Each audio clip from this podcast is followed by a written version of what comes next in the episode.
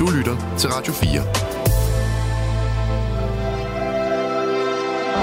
Velkommen til Notesbogen. I dette program er det forfatter Kasper Kolding Nielsen, der åbner sin notesbog. Velkommen til Notesbogen. Jeg hedder Kasper Kolding Nielsen. I dag skal vi snakke om exofiktion.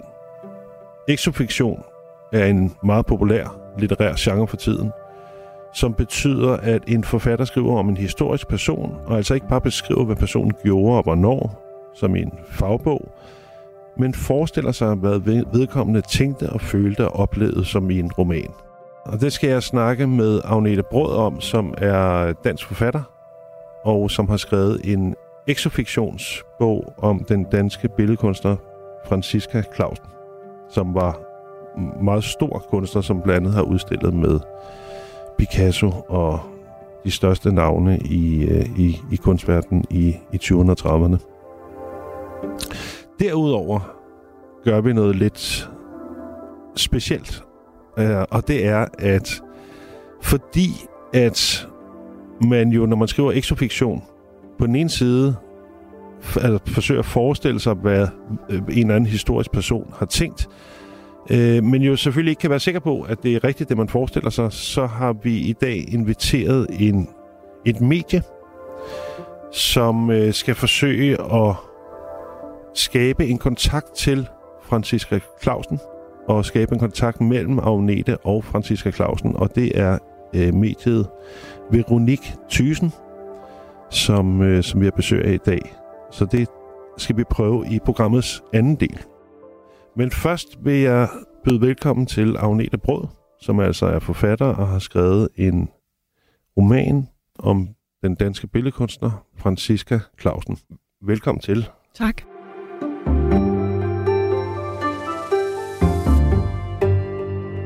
Jeg vil begynde med en note i dag som det første, og den note lyder sådan her. Af til kan man komme til at skrive noget, der er langt bedre end noget, man selv kunne være kommet på.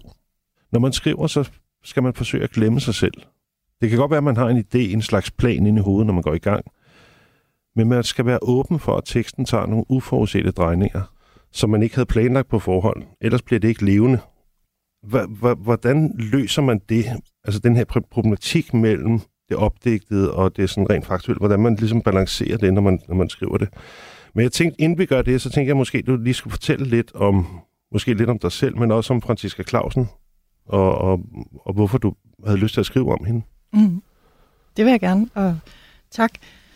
Øh, jamen, den her øh, roman om Franziska Clausen udkom jo for et år siden på Politikens Forlag, øhm, og øh, det er min tredje roman. Jeg har skrevet en autofiktion og en fiktion, og nu en exofiktion. Så jeg har jo været lidt rundt i de her genrer, og øhm, jeg synes jo, det har været rigtig spændende øh, at skrive øh, på den her måde. Og jeg vidste ikke, mens jeg sad og arbejdede med romanen, at det var en trend. Det var ligesom, jeg sad og skrev i to år, og så da jeg dukkede op, så var man pludselig med i en eller anden gruppe af folk, der havde bragt kunstnere til live gennem romaner. Øhm, jamen, jeg vil sige til det øh, om genren, at, at øh, altså, det hele er jo løgn.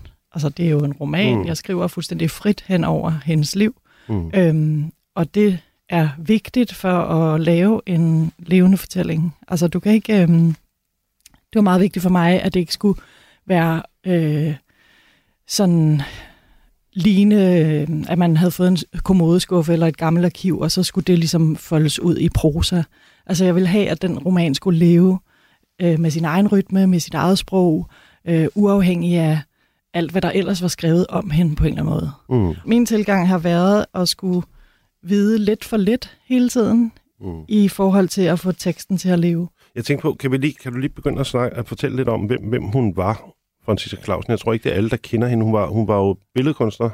Franciska Clausen, ja, hun er født i Åben Rå øh, i 1899 og vokser op i en kultiveret dansksindet købmandsfamilie mm. og går til tegning og tegner- og maleundervisning, og der mangler ligesom ikke noget. Hun går i tysk skole.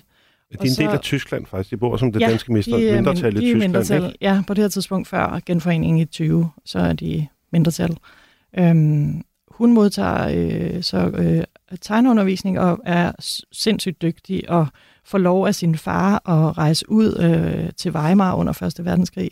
Hendes far er Øh, meget kunstinteresseret. Hendes far er meget kunstinteresseret, der har også været en kunstner i familien. Øhm, og der, øh, der får hun smag for det der europæiske øh, miljø, og, og er jo også orienteret mod øh, Europa meget mere end mod København eksempelvis. Hun går et semester efter genforeningen på Kunstakademiet i København, men finder sig overhovedet ikke til rette. Og så er det bare ud igen til München, Berlin, Paris. Så hun lever alle sine øh, 20'er og sine formative år blandt de her avantgarde-kunstnere i Berlin og Paris, og kommer først tilbage i 32. Den, øh, altså hendes, hvis man skulle sige det helt sådan groft tegnet op, så er der ligesom den der udlandshistorie, og så hendes hjemkomst til Danmark, som, som er øhm, en stor skuffelse kunstnerisk. Hun bliver ikke forstået, så hun sidder i Rum år fra 32 til 86. Ja, man skal forstå, at hun er, at hun er super avanceret kunstner nu. Jeg sad og kiggede, mens jeg læste din bog, sad jeg og, og googlede sådan nogle af hendes billeder. De er jo helt fantastisk fede. Altså, hun får noget respekt, men, men langt senere. Altså sådan, Meget øh, langt senere, altså sådan 20 Når hun har oplevet det faktisk, fordi hun dør i Ja. 86. Ja, hun når at opleve det, men kun de sidste sådan 10-20 år, inden hun dør. Ja. Og så maler hun et portræt af dronning Ingrid Og dronning Margrethe. og dronning Nogle Margrethe. vildt gode portrætter. Hun er Som en er sindssygt kendt. god Ja, men, portrætmaler. ja og, det, og det er fantastiske portrætter, men, men det er også et... Det, det er også alt det, hun har forladt. Ja. Altså, det er også alt det, hun har forladt rent kunstnerisk, det naturalistiske. Så det er også, altså, det er, jo, det er et kæmpe nederlag i den sejr, at hun, hun Altså, altså, det- maler nogle berømmede portrætter af, af dronningen og dronningmoderen, men, men der, der ligger et kæmpe nederlag i det, og også en kæmpe konformitet, som er meget imod hendes, øh, hendes pionerånd. Ikke? Det, det vil jeg sige, men hun, hun har jo haft kammerater både i, øh, hjemme i, i Danmark og også i Weimar, som jo sidder og maler blomster og, og, og øh, hvad hedder det, nøgne kvinder og landskaber osv. Så, videre. så man skal forestille sig, at de, de billeder, hun, hun laver, det er jo ligesom, der lander et rum, rumskib inde i de her. Altså det er så Mm. fremmed, og hun er så optaget af det, og hun, hun identificerer sig hurtigt med den her inderkreds i avantgarden, mm. og ender også med at blive optaget i øh, den øh, franske øh, klub, der hedder Cercle Carré, i slutningen af 20'erne i Paris. Mm. Men Med- jamen, med- hun, er, hun er super besat af det, ikke? Hun sulter faktisk i, og begynder at tabe sine tænder, når hun bor i München og sådan noget, inden hun flytter til Paris. Altså, hun er virkelig besat af Dedikeret. det. Ja. Ja, Og, og det er fantastisk. Jeg synes altid, det er vildt spændende at læse om de kunstnere fra gamle dage, som fra før der fandtes film og øh, tv, fordi at det, at, at, at det er ligesom den yderste gren af et eller andet projekt, som har en humanistisk, filosofisk karakter. Altså, det, det er så vigtigt. Også når du læser om tysk teater fra samme periode, fra 20'erne og sådan noget, de er så mega ambitiøse omkring det. Altså, de ser det som ekspressionistiske billeder i bevægelse, ikke? Altså ekspressionistisk kunst i bevægelse og sådan noget. Altså, deres ambitionsniveau er tårnhøjt, og det handler om sandhed og menneskelig erkendelse og samfundets videre udvikling. Det, det alt er på spil på en eller anden måde, så derfor så er det værd at, at sulte sig selv for på en eller anden måde. Ikke? Altså det, det er mega fascinerende. Øhm, og, så, og så har jeg aldrig set, jeg har aldrig rigtig dyrket den kunstretning før. Altså jeg, jeg, øh, og jeg synes, det var virkelig, virkelig fedt, må jeg sige. Altså, og, og virkelig interessant. Øh, og så kan man sige, ja, hun maler ikke nat- naturalistiske billeder af, af natur og nøgne kvinder og sådan noget, men hun, de, altså, det jo også en, vel en del af ideen, at man gengiver, altså at, at male det modernistiske, male industri, male byer. det, det der, er- altså den retning hedder Neue Sachlichkeit. og Det, det handler om at, at vise verden, som den er. Altså helt renset.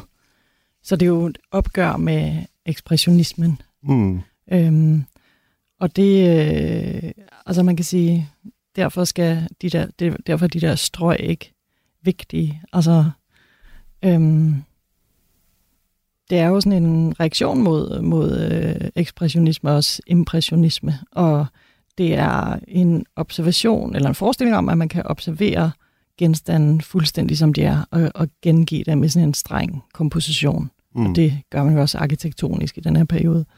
Det, der har fascineret mig, øh, og som du siger, den, den kraft øh, og den dedikation i forhold til at male øh, billeder, som jo ikke ret mange mennesker forstår. Altså ligesom sulte sig og stå op hver morgen i Berlin, gå for lud og koldt vand, og så bare sige, det er så vigtigt at få streget det her op, jeg får lavet de her skarpe kompositioner, jeg får lavet det her maskinæstetiske univers, jeg får lavet mine billedmaskiner med køkkensager, i, som altså, mm, det er jo, øh, et forsøg på en øh, revolution, eller det er jo deres blik på verden, kan man sige. Der findes jo ikke andet end de billeder, de skaber, og det er det, de vil. Altså ligesom dem, der er på teatret, vil noget med deres forestillinger. Og det, jeg, jeg synes, nu fylder det ganske meget, hendes konkrete arbejde med billederne fylder meget i min roman, og det var egentlig også, fordi man, jeg synes, man med sådan en fortælling med Paris og Berlin i 20'erne, så kunne du vælge at gå ned ad den der vej, der hedder uh, Woody Allen's Midnight in Paris, og skulle det så ikke bare være hårbånd og fest og lange, uh, hvad hedder det, cigaretter med, med rør og sådan noget. Men, ja, og nationalsocialisme. Præ- præ- og sådan præcis.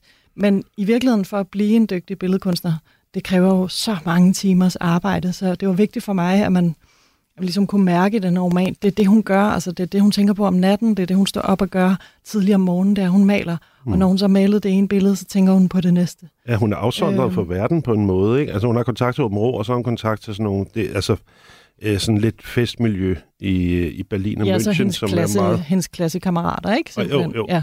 jo men det, var, det fører mig frem til en anden øh, ting, jeg tænkte over, det var, at der er nogle intime relationer i den, udover at vi jo er inde i hendes hoved og oplever hendes tanker og betragtninger, når hun træder ind på kunstakademiet eller hos, til undervisning hos en stor kunstner, hun, har, øh, hun er spændt på at møde. Øh, men så har hun også hun har et meget tæt forhold til sin far og til sin søster i øvrigt. Og, Eller, øh, hun har ikke en søster. Nej, en undskyld. bror. Nå, en bror. Fanny. Ja. Hvem, hvem er det? Øh, Florence, det er hendes... Nej, Fanny. Nå, det er en veninde. Nå, det er bare en veninde. Ja. Okay, okay, ja, det havde jeg misforstået. Men, øh, men de, har, de har en tæt relation i starten øh, af bogen, og så senere har hun, så har hun sådan sin veninde Florence, mm. som hun har et meget tæt relation til, og, og Liché, kunstneren, franske kunstner, som hun indleder et, et forhold til. Øhm, og jeg så bare tænkte, at jeg læste det, fordi at, at man bliver jo fanget ind af det. Og så sad jeg og tænkte, men, men eller, hvad, og, og det er ikke fordi, at der, det, det implicerer ikke nogen kritik, det her. Det er bare en, en, en ting, jeg har tænkt over, da jeg læste det, fordi at, at jo mere detaljeret, jo mere intimt du beskriver, vi, vi får præsenteret hendes tanker på samme måde, som teoretisk set, så introducerer man en, en, en, en mangel på præcision, forstår du, hvad jeg mener? Fordi at det, nu bevæger man sig langt væk fra, fra et forlæg. Man bevæger sig langt væk fra faktiske øh, begivenheder og hen til noget, som man ikke ved en skid om, men mm. som, bliver, ham, er, bliver, som jo samtidig bliver meget vigtigt for ens forståelse af Franziska Clausen som, mm. Som person. Mm. Hvordan, hvordan forholder man sig til det, altså når man ja, skriver jamen, det? Er jo, altså, det er jo sådan en gængs måde at gå til det analytisk og sige, at det formelle, det er mest sandt, og det er det, du kan vide, altså født i åben rå, et, et cetera. Og jo tættere du går på hendes sexliv, eller hvordan hun spiser, eller hvordan hun er sammen med sine veninder, jo mere falsk bliver det. Og jeg, jeg vil faktisk gerne, øh, jeg har en indvending mod den øh, ligesom tilgang, mm. øh, fordi mm, for det, det kommer selvfølgelig også an på, hvad man skriver. Hvis man skriver en øh, biografi eller en wiki-tekst, så er den jo meget formel. Øhm, men hvis du skriver en roman, så kan man sige, hvis Francisca nu var et billede, så kunne du også starte med det formelle og sige, der er en, en cirkel op i højre hjørne, og der er en streg, som bryder billedet på den og den måde. Det er ligesom det formelle, du først analyserer ved et billede. Men hvad fanden handler det om? Altså, hvad, hvad går du ud på? Hvad siger det dig? Hvordan er det relateret til andre billeder her? Øh, hvordan er det relateret til verden? Og hvad det er et udtryk for? Og det er jo det, jeg forsøger at gøre ved at gå så tæt på hende som muligt. Øh, og så kan du sige, i virkeligheden skaber det vel en en sandhed eller en, en øh, forståelse af et menneske, som folk kan mærke. At det så ikke er formelt længere. Hmm. Altså jeg, nu, jeg havde en, øh, en oplevelse til min øh, udgivelsesreception af Franciscas efterkommere kom og holdt en tale for mig og sagde, det er virkelig sindssygt, du har, det er som om du har været med vores farfar nede i Åben Rå på denne her øh, købmandsgård. Hvordan kan du det? Du kender ikke os, vi har aldrig mødt hinanden, du har ikke interviewet os. Og det er jo, at man forsøger at med sin empati og sin forståelse at øh, genkalde sig et gemyt, altså opfatte den person bag de billeder. Hvad, Hvordan gjorde du det? Altså, Jamen, det gjorde, gjorde du det, jo, mens du skrev, eller havde ja. du dannet dig et billede af hende inden? Nej, jeg gjorde det, mens jeg skrev. Jeg rejste jo også i hendes fodspor til mm-hmm. øh, München og Berlin og Paris. Og simpelthen gik rundt i gaderne, hvor hun har gået i skole, og i det omfang, jeg vidste, hvor hun havde boet, så jeg gået rundt i de gader, for at mærke, øh, hvordan, man, altså, hvordan har det været at være der i 22, 23? Hvordan har det været? Prøv, gjorde du noget for at sætte dig ligesom ud over dig selv mm. og ind i hendes... Altså, Mm, Altså, vil- prøvede, du, altså, prøvede, du sådan, prøvede du sådan at tænke det sådan helt konkret? Ja, sådan? jeg tænkte, og det er derfor, der kom så mange faktisk billedbeskrivelser med. Mm. Det var jo fordi, hvad er det, hun laver? Jamen, hun, hun sidder jo ikke bare på café eller danser rundt. Altså, hun sidder jo faktisk ved et bord eller ved et stafeli. Enten sidder hun på hjemme på værelset og tegner og maler, eller også sidder hun på skolen og tegner og maler. Og det bliver nødt til at være konkret. Der bliver nødt til at være utrolig meget af det, fordi det er den, det, det hun er. Hun er et billedmenneske. Hun, hun er et øjemenneske. Hun, hun ser hele tiden linjer og former og farver og kompositioner i alting. Og så prøvede jeg at være der som et menneske, der gør det. Mm. Mm. Helt, øh, altså uanset jeg ikke selv kan slå en streg og øh, tegne noget som helst, der, der ligner. Men øhm, det var vigtigt for mig, at det gemyt, eller den, den, øh, det træk ved hende, skulle fylde mest muligt. Ja, men det, det, det. Ja, der var også en anden ting, jeg tænkte over, det er, altså, hvis man forestiller sig, at man kunne lave en en-til-en beskrivelse af hendes tanker i dag fra den gang, så ville det jo også så ville det jo have en helt anden karakter, end det havde dengang, selvfølgelig, fordi tiden er gået. Mm. Altså, det er en, vi lever i en anden tid. For eksempel sådan noget med kønsroller. Man ville, ville få det, man ville få en helt andet, altså en, en, en stærk, selvstændig, øh, måske endda revolutionær kvinde, dengang kunne måske i dag fremstå, øh, du ved, øh, underkudet, ikke? Øh, så, så, så det er klart, der er jo en, øh, uanset hvad, vil der være et form for oversættelsesapparat, man skulle aktivere for at at øh, give en bedre beskrivelse af de faktiske forhold, i, altså som de ja. I virkeligheden var, hvis det endelig var. Ikke? Og det er der altid. Altså alt, hvad skal man sige, dataindsamling handler jo om selektion og fortolkning.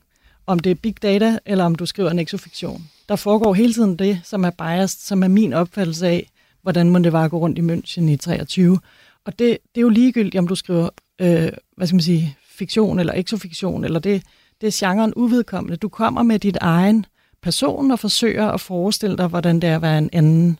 Lige nu i den her meget sådan, øh, identitetspolitiske tid, der er den empati jo angrebet for mig at se. Altså vi har faktisk kunstnerisk fået en mindre spilleplade desværre, end vi havde før. Fordi der hele tiden er nogen, der siger, hov, hov, der kan du ikke stille dig og se sandheden fra. Som mm. om der var et panoptisk sted, man kunne stå og sige, her er sandheden om Francisca. Det er jo ikke det, jeg forsøger at gøre. Man vil heller ikke kunne gøre det i en biografi. Man vil heller ikke gøre det i et interview. Alle fremstiller sig selv hele tiden. Altså har vi fået øh, sandheden om Morten Messerschmidt nu i den bog, der kom forleden dag? Jeg tror det ikke, vel? Det vil man håbe, der er meget mere at komme efter. End det, end det blinkende øje, han har scoret dot med. Ja.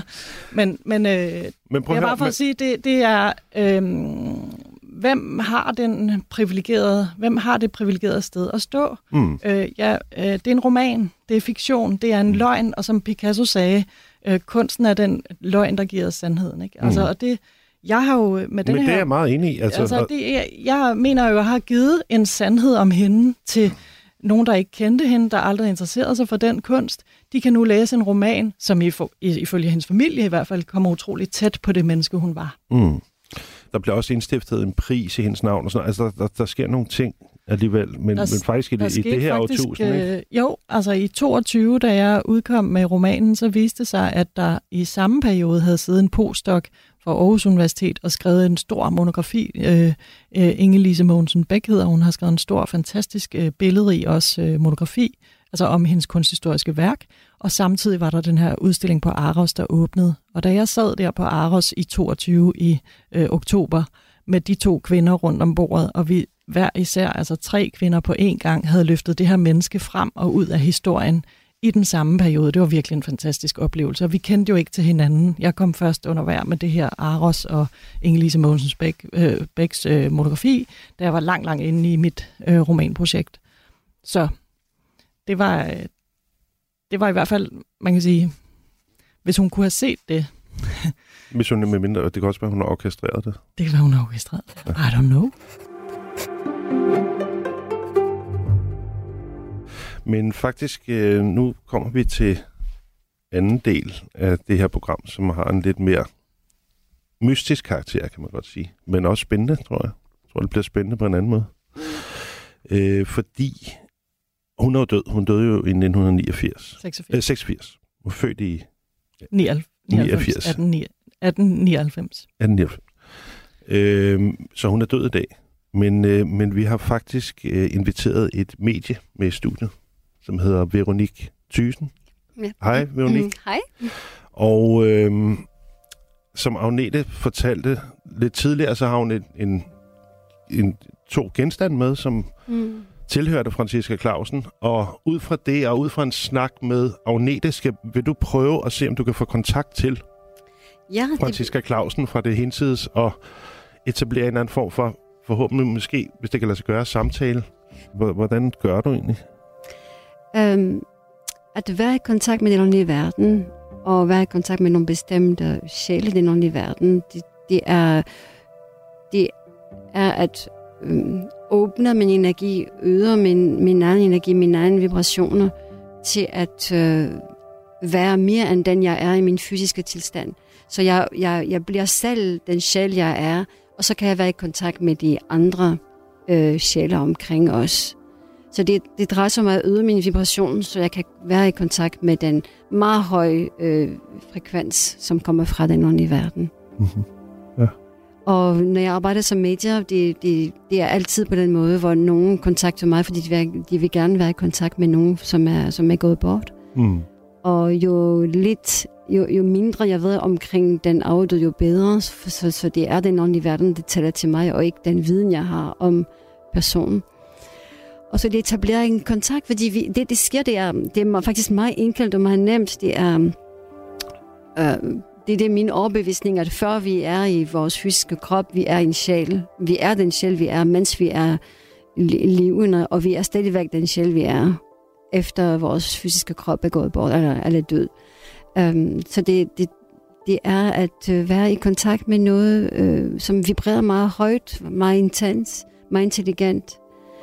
Um, så mit arbejde, når jeg er med det, mit arbejde, det er at glemme, øh, glemme den fysiske jeg, og så være den helt jeg, øh, jeg den helt åndelige jeg. Mm. Mm. Mm. Det kan god mening. Du lytter til Notesbogen på Radio 4. Jeg vil gerne starte med at fortælle lidt om det, jeg har hørt om Francisca. Så, og jeg har spurgt, om det var i orden at tale om hendes eller om hendes familie ikke er til stede, og måske helt sikkert ikke ved, at vi gør det her. Og øh, jeg har hørt, at det var i orden, fordi vi er alle sammen meget øh, øh, selvstændige sjæler, så det er i orden, at Francisca vælger at fortælle lidt omkring hendes oplevelser af din bog først. Det, det var det, hun vil gerne fortælle. Øhm, men det var, det var meget vigtigt for, for, for mig til at sige, at familien er ikke her, derfor er det en, en anden form for kontakt, end, uh, end hvis familien var her.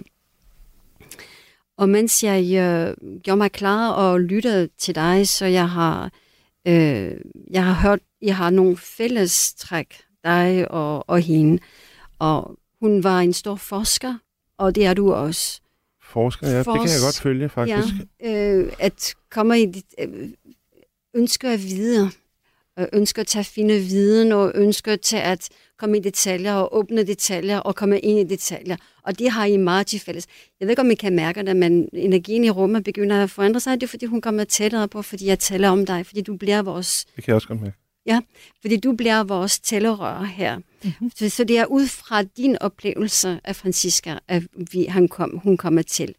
Um, så hun fortæller os, uh, det var meget, øh, og det har du også nemlig der, øh, det, er, det var meget paradoxer i hende.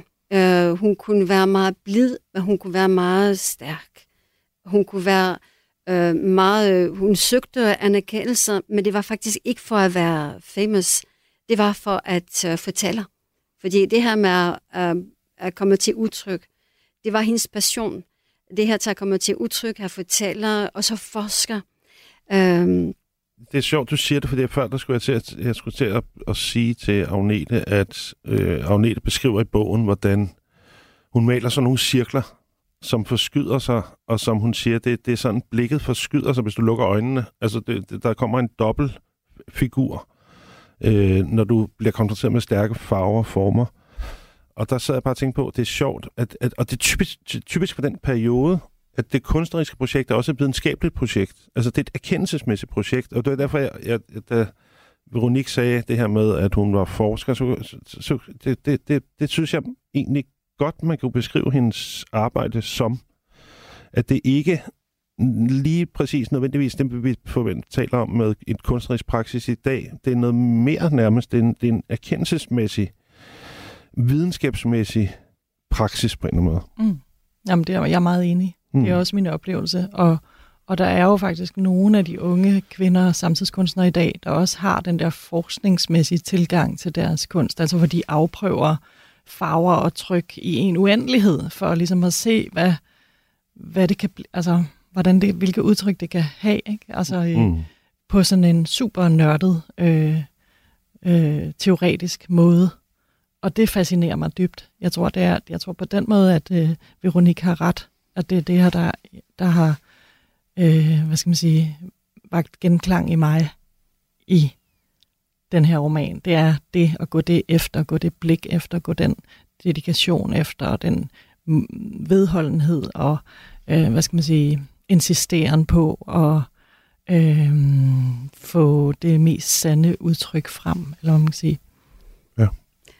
Jeg lige tilføje noget, fordi mm noget jeg hørte, øh, og jeg kan virkelig mærke stærkt, det er, at hun ville, hun ville have elsket din bog, fordi nemlig det er ude af normet, og det igen det er en forskningsprojekt, og det er en ny udtryksprojekt.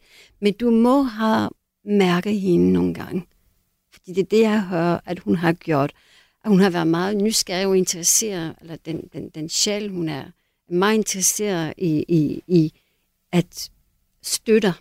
Det er meget støttende, så du må have mærket, ikke nødvendigvis øh, cool omkring dig, men du må have mærket pludselig, at du var meget tæt ved hende. Ligesom du forstod hende på en helt anden måde. Du var meget, meget tæt. Ligesom hun var dig, eller du var hende. Fordi det, hun siger, hun har gjort, at hun har været opmærksom på din proces, og hun vil, hun, hvis hun var i sin levende fysiske krop, vil hun sige, at hun elsker din bog. Og hun er en stor støtter øh, af kvinder, men ikke kun kvinder, mænd også. Ja, hun, hun støtter kvinder og mænd i deres øh, for, udtrykkelsesform. Ja. Men det er sjovt, fordi det er faktisk, så, da du fortalte om den før også, Agnete, så der, der er jo en eller anden form for overensstemmelse mellem at lave sådan et exofix, ex, exofiktionsprojekt, og så hendes udtryks, udtrykkelsesmåde på en eller anden måde. Altså, det, det, det der er vel lidt eller andet der med det der. Hvad, altså, hvad, siger, hvad tænker du, når du hører det her?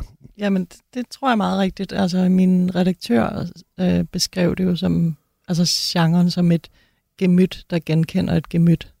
Ja, men det, tror, det er jo der... faktisk også det, Veronique siger. Men hvad, hvad tænker du, når Veronique siger det her med, at hun var til stede? Har du følt, ja, har du følt det? det? øh, jeg ved ikke, om jeg har følt det, men jeg har i hvert fald, øh, der har været sådan to, to afgørende tidspunkter, hvor jeg har følt, at nu blev jeg nødt til ligesom at, at være hende. Eller, altså, det ene var, da jeg tog til Åben Rå første gang og skulle forestille mig øh, at være vokset op i Åben Rå. Jeg stod nede ved Åben Rå Fjord, kiggede ud over vandet og tænkte, nu hvor vil du gerne hen, hvis du er henne?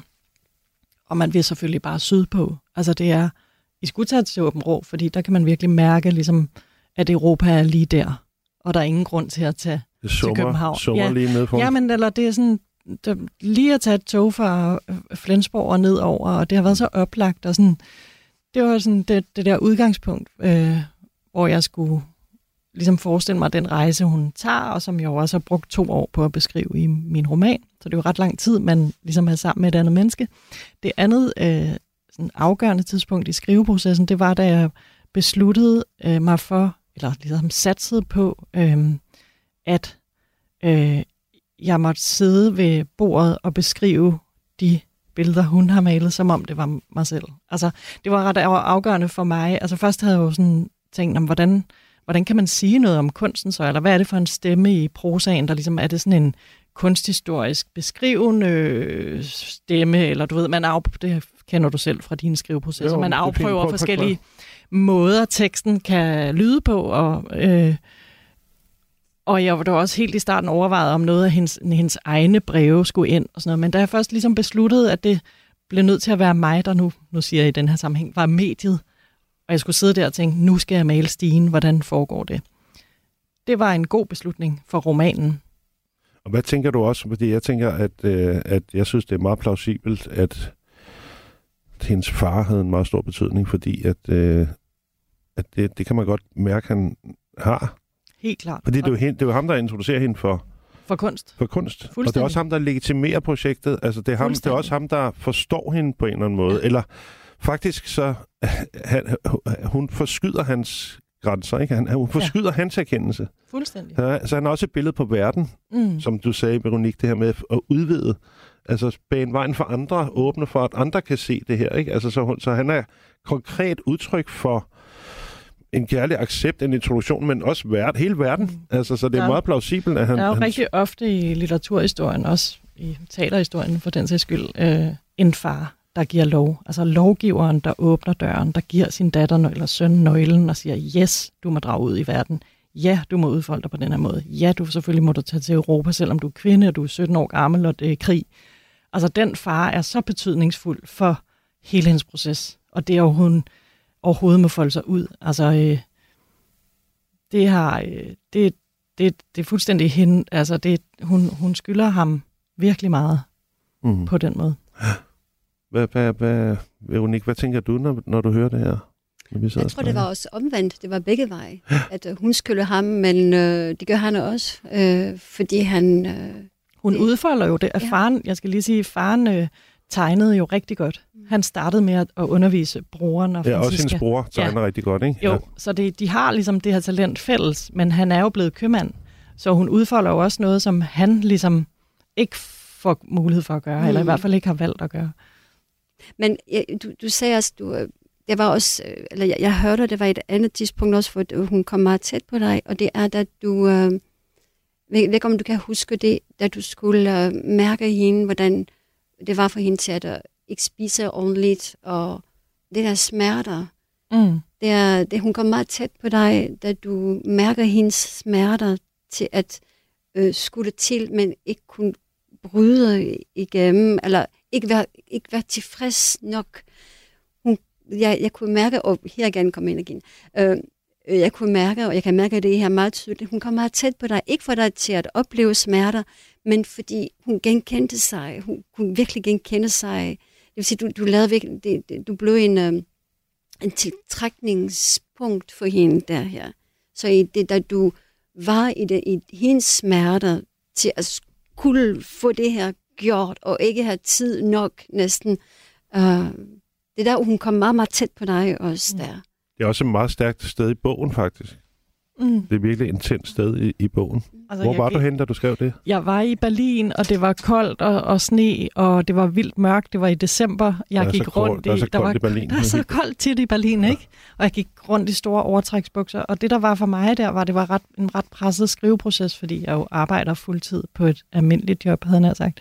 Så jeg skulle, ligesom, jeg havde de her fire dage, og jeg skulle ligesom levere til, altså jeg skulle ligesom opsamle alt det her, jeg skulle bruge, jeg skulle få skrevet, jeg ved ikke hvad, tusind ord, tusind ord om dagen. Øhm, så det var, øhm, jeg var også selv meget, jeg vil ikke sige, det var smertefuldt, men jo, altså, Det var en intens periode. det var en intens periode, hvor, øh, hvor jeg også øh, i lang tid gjorde mere, end jeg egentlig kunne formå. Ja. Men der er nogle meget stærke ting der. Der er også en fisk, hun spiser, som, altså, hvor det er virkelig, virkelig ubehageligt. Hun brækker sig af sådan en fisk. Altså, hun er, så, hun er syg der. Sådan, hendes Hun er krop er i udu på en eller anden måde. Det kører slet ikke. Og det er simpelthen så... Det er virkelig godt beskrevet. Men øh, ja, meget, det, det, det, det er en, et af, måske et af de stærkeste steder i bogen. Et af mest intense steder. Så det er sjovt, du lige peger på det. Mm. Hvad tænker du ellers, Veronique? Er der andet? Som, har, har hun Øhm. lyst til at sige noget til Francisca, udover hun virkelig godt kunne lide bogen? Øh, om Francisca, eller Øh, øh, nej, undskyld, til, Til, øh, Agnete, altså til, til bogen. Øhm, det er en øh, fornemmelse af taknemmelighed fra Francisca til dig, Agneta, fordi den måde, du har skrevet hendes liv, selvom at du har brugt din anden øh, fantasi og din anden erfaring, øhm, det er en taknemmelighed at give noget videre til, til sin familie. Øh, at øh, de, de, de kender hende ret godt. De har ikke brug for bogen til at vide, hvem hun er. Men det er den der fortælling, selvom du har brugt din, din, din fantasi, din, din egen erfaring, det er noget, det er en, det er noget som, som de kan få. Det er en ja, taknemmelighed for, at du har givet en, du har givet mulighed til at give noget videre til dem taknemmelighed. Hvad, da du beskæftiget, nu har du beskæftiget dig med Franziska Clausen længe, og, og, når man, og det tager lang tid at skrive en bog, så når man gør det, så bliver man sådan lidt lettere sådan besat af det der projekt der. Øhm, hvis du, øh, hvis du skulle kunne spørge hende om noget, hvad vil du, hvad, har du noget, du vil, er der noget, du virkelig har undret over ved hende? Noget, du godt kunne tænke dig at vide, som du har tænkt, det, det, kan, det kunne jeg fandme godt tænke mig at, at spørge hende om? Jamen, jeg, øh, jeg har jo tænkt meget over om, om hendes begær, altså det, der er rettet mod Léger. Øhm, ligesom at man kan sige, at hun var stærk i troen på sin kunst, uden at det var religiøst, men det bare var dedikation. Altså Léger var hendes øh, malelærer, som måske lige sige, og, ja, og elsker, i, ja, da hun er... gennem flere år faktisk. Ja, ja. Og jeg har jo oplevet, min fortolkning af den relation er jo, den er meget faglig, selvom det også er et fysisk begær, og de også har en erotisk relation, men at hun faktisk er forelsket i hans måde at se kunst på. Altså, det, at, at man ikke kan skille det ad rigtigt. Altså for mig, der, der tror jeg, at det begær er et, også et fagligt begær, og et, øh, hvad skal man sige, også fordi ja. hun er så reserveret. Altså, hun er så reserveret, så man tænker, hvordan kommer det overhovedet i stand? Mm, altså, mm. hvordan kunne de overhovedet mm. indlede en sådan re- relation? Ja. Den der fornemmelse, jeg har, det er alt er meget, øh, som vi ser på fransk, charnel. Øh, alt er meget, øh, man skal røre ved hinanden. Man skal røre taktilt? Ved, ja, taktilt, ja. Taktilt. Mm. Det er meget taktilt. Øh, hvad, hvad, betyder det sådan præcis? Altså, det er, at det er en lille... Det er ligesom alt blænder sig lidt på en måde, at øh, de, men, de mentale, de psykiske, de, de følelsesmæssige, de, de, øh, de, de, alle de sensuelle oplevelser, alt blander sig lidt, og det kan være svært nogle gange til at vide, om at, at øh, man forelsker, eller kan man lide at røre. Øh, det, det, det, jeg ved ikke, om det er hendes, men det er bare det, jeg, jeg hører nu her, at fordi overlevelser øh, proces er så stor for hende og for hendes medkompagnon, at øh, det er et spørgsmål at være i liv hele tiden. Det er et spørgsmål til at finde ud af noget, som giver mening. Og nogle gange det, er, det kan være at drikke noget, andre gange det kan være at spise, andre gange det kan være at røre ved en anden person. Jeg, jeg, jeg er ikke helt sikker på, at det er kun Francesca. Jeg, bare, jeg har en stor fornemmelse her omkring mig, øh, som beskriver måske hende, eller måske øh, dem, som, som var til stede på det her tidspunkt. Så det er meget sensuelt. Men er der forelskelse? Jeg, jeg kan ikke høre fra hende. Men det var, en, det var, hård, det var en hård tid, eller hvad? Det er overlevelser hele tiden, men mm. ikke kun fysiske overlevelser, også overlevelser i, uh, i, i, i det her kunst, i, kunst, i at være kunstner. Mm. Uh, igen anerkendt til at åbne mm. noget nyt, og åbne en ny debat. Mm. Og... Det, som jeg synes var vigtigt, når man øh, fortæller os den her øh, om den her magtrelation, eller en asymmetrisk relation mellem hendes lærermester Fernand Léger og hende, og så får de et erotisk forhold, der var flere år. Så kunne det hurtigt blive sådan en moderne MeToo-historie, eller det, det var egentlig vigtigt for mig at sige, hun er jo i en tid, hvor hun får enormt mange nye chancer. Altså lige øh, to år før hun, hun rejser, så kan, så kan kvinderne slet ikke komme ind på akademiet. Så, så øh, i forhold til at forstå, hvor, hvor nyt det er, at hun overhovedet må gå på de her malerskoler, selvom hun er kvinde, at hun overhovedet fået adgang til de her øh, store mænd, kan vi sige. Altså er jo også en kæmpe inspiration. Så det var vigtigt for mig, at det ikke blev skrevet som sådan en feministisk øh, dagsorden på en eller anden måde. Ja, og overraskende, øh, så, så Danmark er jo vildt tilbagestående. Ja.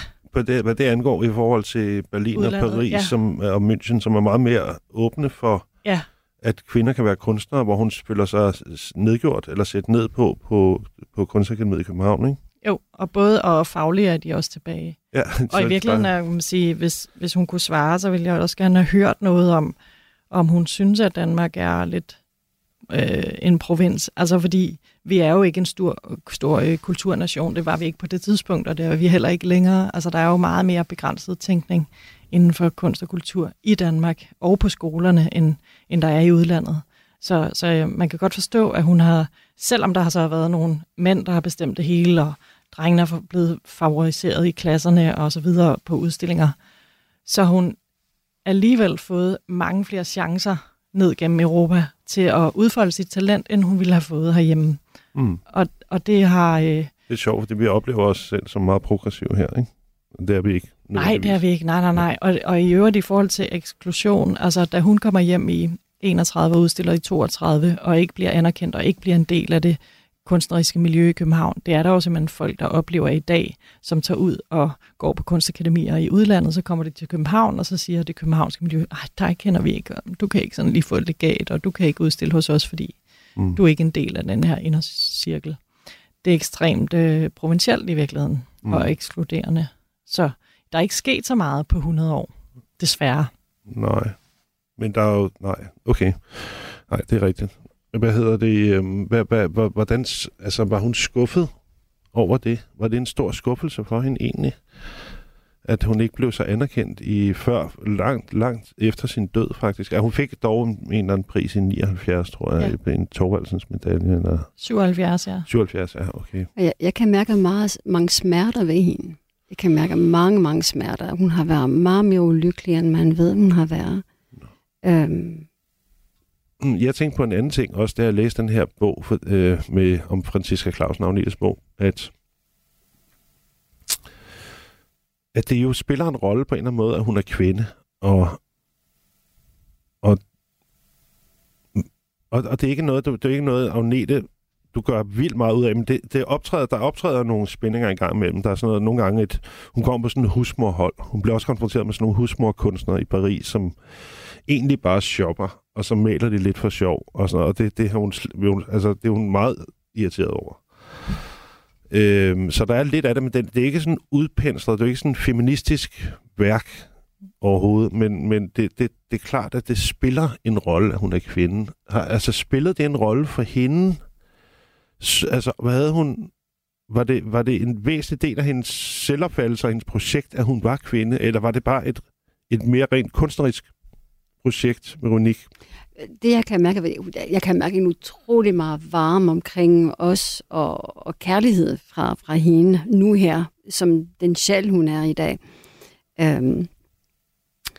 og det, det, det, jeg hører i forhold til dit spørgsmål, det er, hun kunne ikke, hun kunne ikke have gjort noget andet om hun var kvinde eller mand, hun kunne ikke, hun kunne ikke have gjort noget andet end øh, gå efter øh, sin drøm og gå efter den øh, kunst øh, erfaring og kunstaktivitet, hun har haft. Det, det, var det, det var derfor, hun lever. Hun kunne ikke have gjort noget andet. Men, hun er, men det er meget, øh, hun er meget modig kvinder, Øh, meget varm, og især nu her, jeg kan mærke hende som meget varm og kærlig og modige kvinder, som er til stede. Som øh, ikke, nu hun er ikke som, hun er ikke til stede som en kvinde, hun er til stede som den sjæl, hun er. Den energi, den åndelige energi, hun er. Meget smilende, meget tolerant, men du sagde før det der med, at hun blev skuffet nogle gange over nogle mennesker. Hvad, hvad, hvad, kan Nej, du, hvad det jeg mener, det, er, hvis, det, jeg, det jeg kunne høre før, det var, at der var en tro i mennesket, i mennesket, af menneskeheden. Hmm. Og det at bliver øh, skuffet, eller bliver forrådet, eller bliver, hvad hedder det? Nej, jeg tror, jeg... Jo. Forrådt. Ja, forrådt, ja. ja, tak. Det, det, var, det, det, det var meget hårdt for hende, fordi hun var også meget følsom. Jeg er ikke sikker på, hvad hendes følsomhed kommet igennem hendes øh, værk, men der var meget følsomhed i, i hende. Måske har du set, øh, Agnette, den der følsomhed i hendes... Øh. Så det er, det, det er bare det, at bliver, bliver skuffet af mennesker er meget hårdt, bare generelt. Mm. Ja. Også fordi hun, hun giver det hele.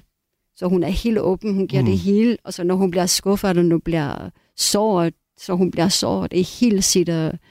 sin person. Det kan jeg på en eller anden måde godt mærke, det der. Ja. Mm. Det kan jeg godt forstå. Ja, hun er med. meget til stede lige nu her, mm. som den sjæl, hun er. Ja. Øh, meget, meget, meget smilende, meget varm, meget kærlig. Det er da, det er da dejligt. Mm.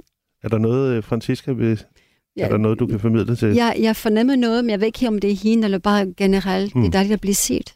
Mm. Det er dejligt at blive set. Mm. Det er godt. Men Veronique, tusind tak for det. Mange tak. Øhm, så skal vi, Agneta og jeg, lige sidde og snakke her lidt øh, om denne her oplevelse, som var en rigtig god oplevelse, synes jeg i hvert fald. Øh, så jeg vil godt sige tak til dig, Veronique. Thysen. Tak. Ja. Og det var meget, meget spændende at, at snakke med dig, og dejligt at møde dig. Jamen, tak i lige måde til jer to. Tak. Nå, Agnete, nu er øh, Mediet- Veronique Mediet gået. Thysen gået, og øh, hun var en skøn kvinde, synes jeg. Altså, ja. Ja. hold kæft, det var en god oplevelse, synes, synes jeg. Jeg ved ikke, om jeg tror på sådan noget her, men, men det var en virkelig god oplevelse. Og jeg synes, det var nogle fine ting, hun sagde. Ja. Og om ikke andet, sådan en sjov måde at snakke om med Franziska Clausen på. Og men fuldstændig. Altså, og, jeg, og det var nogle fine ting, hun, altså meget plausible ting, hun sagde, jeg så sige, når man har læst bogen. Altså det der med hendes far. Ja. Og hendes reserverethed. Ja. Det kunne jeg virkelig godt genkende. Og den øh, nørdede tilgang og forskertilgang. Og sådan. Men ja, jeg har jo også øh, mine forbehold, og, øh, og du har ret i, at det er jo, det er jo en anden måde at, at tale om, øh, om romanen på. Ja. Mm. Hvad, hvad, Ja. hvad, hvad synes du, det var en god oplevelse? Mm. Eller en dårlig oplevelse? Altså, øh, Eller en blandet oplevelse? en blandet oplevelse, ikke? Øh, nu er jeg jo meget, øh, hvad skal man sige, altså, øh, Rationel? Ja, ikke? Det er det, jeg prøver at sige. Jeg tror jo ikke på, at, øh, at man kan mærke en afdød sjæl. Mm. Øhm, men derfor var det hyggeligt nok, at Veronique var her. Mm. Og det, var- der, var der, noget, der var ikke noget af det, hun sagde, altså, som du kunne genkende, at hun var til stede nogle steder. Det hun jo sagde, det var, at du på en eller anden måde hedkaldte hende, da du prøvede at mærke hendes smerte. Ja, men det kan man sige, det er jo det, jeg talte om med empati før. Altså det er jo ikke særlig mystisk, det er jo at prøve at forestille sig at være et andet menneske, og med de erfaringer og den modstand og den smerte og de forudsætninger og den ambition, hvordan må det føles? Det bruger du jo i alle øh, menneskelige relationer til dine børn og din kæreste og dine forældre. Altså, Mm. Det er jo for mig ikke øh, spirituelt. Nej. Det sjove er jo, at man kan også forestille sig, at, at Veronique laver, skriver en form for exofiktion, når hun taler om, at hun Ja, også i virkeligheden... Men jeg tænker, det er vel øh, overhovedet derfor, du inviterede hende ind i det her program, altså fordi man ligesom, hvad, hvad for nogle indgange kan der være til sandheden? Det er vel i virkeligheden det, der interesserer dig, at, at øhm, altså exofiktionsgenren er, er en indgang, øh, en klaverjant er en anden indgang til et menneske, eller til at sige noget om en skæbne. Altså, det er jo forskellige vidnesbyrd, og man har forskellige metoder, Øhm, og jeg tror, du har ret i, at det, det kan da ligne det. Altså prøver, jeg har jo i nogle interviews omkring den her roman øh, udtalt, at jeg har forsøgt at lytte hende frem. Og hvad i alverden mener jeg med det? Jamen vel noget i den retning. Ikke? At jeg prøver at, øh, i, i de forestillinger, jeg har om, hvem hun var, og hvordan hun har arbejdet, og hvor hun har boet, og sådan, prøver jeg jo at forstå så meget som muligt om hendes temperament. Mm. Men det er også, ja, jo, men jeg, det er også fordi, jeg er interesseret i, jeg er interesseret i, hvordan det egentlig er, man skriver. Altså, jeg er interesseret i den proces, altså, hvad, hvad det egentlig er, fordi det er en, virkelig, det er jo en oplevelse nogle gange, hvis man er heldig af, at det ikke er en selv, der skriver det Mm. på en måde.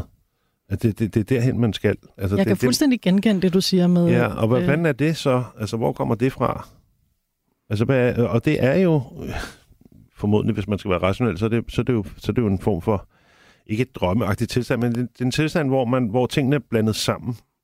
Og, og, og grunden til, at det er sandt, sandt, som du sagde før, Picasso sagde, at hvad var det, Ja, han sagde, at fiktion en form, kun- kunst en form for kunsten, er sandhed. den, kunsten er den løgn, der får os til at se sandheden. Ja, præcis. Og der ligger noget, der ligger altid noget meget personligt i, i de, de ting, man skriver. Så det er, det er en selv, der skriver det.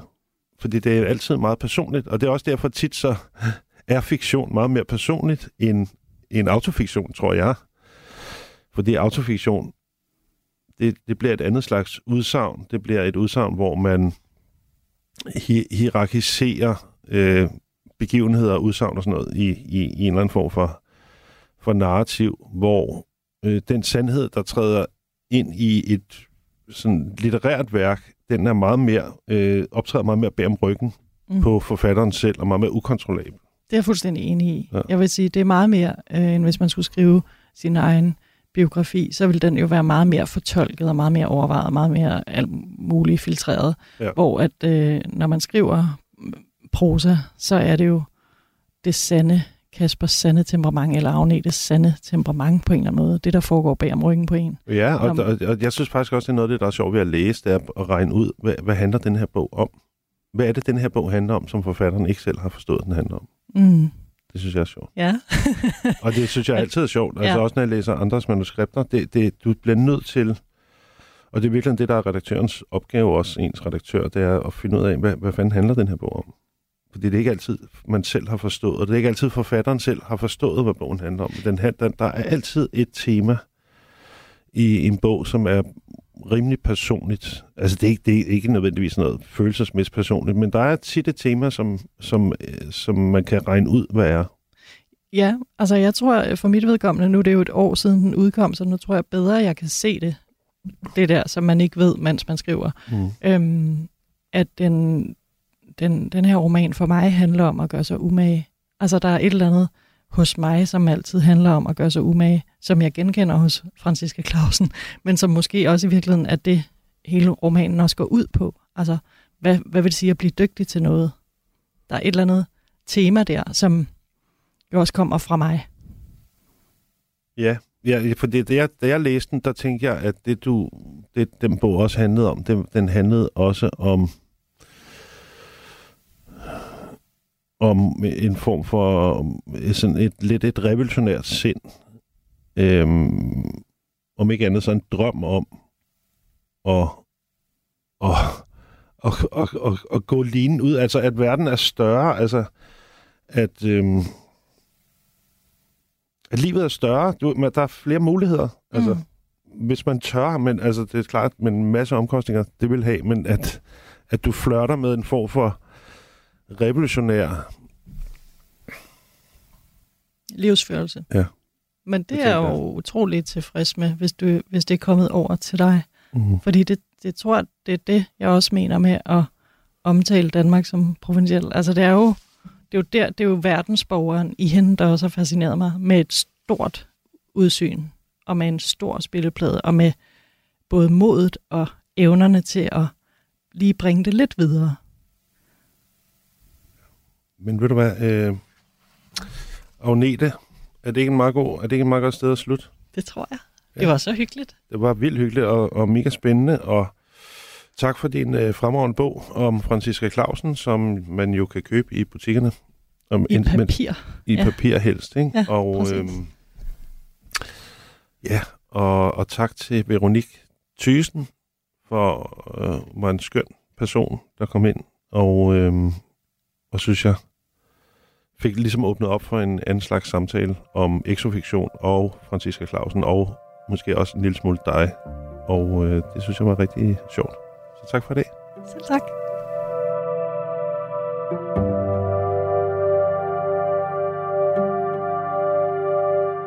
det var en virkelig god samtale. Altså, jeg, jeg, jeg, jeg kunne mærke faktisk, jeg fik sådan nogle kuldegysninger undervejs i den her samtale her, og jeg synes, hun var en enormt skøn person, øh, Veronique øh, Thysen. Øh, jeg synes også, det var sjovt, hun pegede på Franziska Clausens far som en øh, vigtig person, fordi at det, det må han have været, fordi at, at, at for det første introducerer han hende for kunst, og det er så vildt, det hun gør. Det er så vildt, det liv, hun lever. Altså, det er så vildt, det hun gør på det tidspunkt, at hun bare rejser ned til i, i Europa og bosætter sig og lever sindssygt fattigt, så fattigt, så hun får mærker på huden og taber sine tænder og sådan noget, og offrer alt for kunsten. Derudover synes jeg også, det var rigtig spændende faktisk at snakke med Agneta om at skrive. Øhm, jeg har snakket med andre forfattere om det, som jo alle sammen har den samme oplevelse. Altså man, du, og, og, og, og, og i virkeligheden så er det måske derfor, man faktisk skriver det, fordi at det er en meget skøn oplevelse, det her med, at man sidder og skriver, og så af og til, så kommer man ind i sådan en form for boble, hvor det føles som om, at tingene skriver sig selv, og man skriver noget, der overrasker en, og, og som er bedre tit, end, end, øh, som, hvor man virkelig føler, det er bedre end noget, man selv kunne have fundet på. Og jeg har tit tænkt over, præcis hvor det kommer fra, og, og, og det virkelig er grunden til, at man skriver. Altså, det er virkelig den, det er den følelse, man, man jager i virkeligheden. Du har lyttet til Notesbogen på Radio 4. Programmet er produceret for Radio 4 af Munk Studios København. Producer er Martin Birgit Schmidt. Musik er af Emil Johansen. og Rune Born Schwartz og Michelle Mølgaard Andersen er redaktører. Husk, at du kan finde alle afsnit af Notesbogen i din podcast-app. Tak, fordi du lyttede med.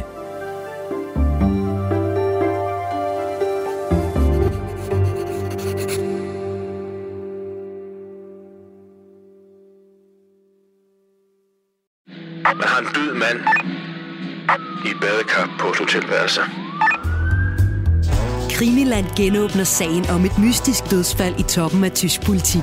Der er ikke nogen som helst sådan umiddelbare synlige indikationer i retning af, om han er blevet myrdet, eller om han er begået selvmord. Genstand for genstand gennemgår Christoffer Lind og Anders Oris hotelværelset for spor. Livet er påklædt.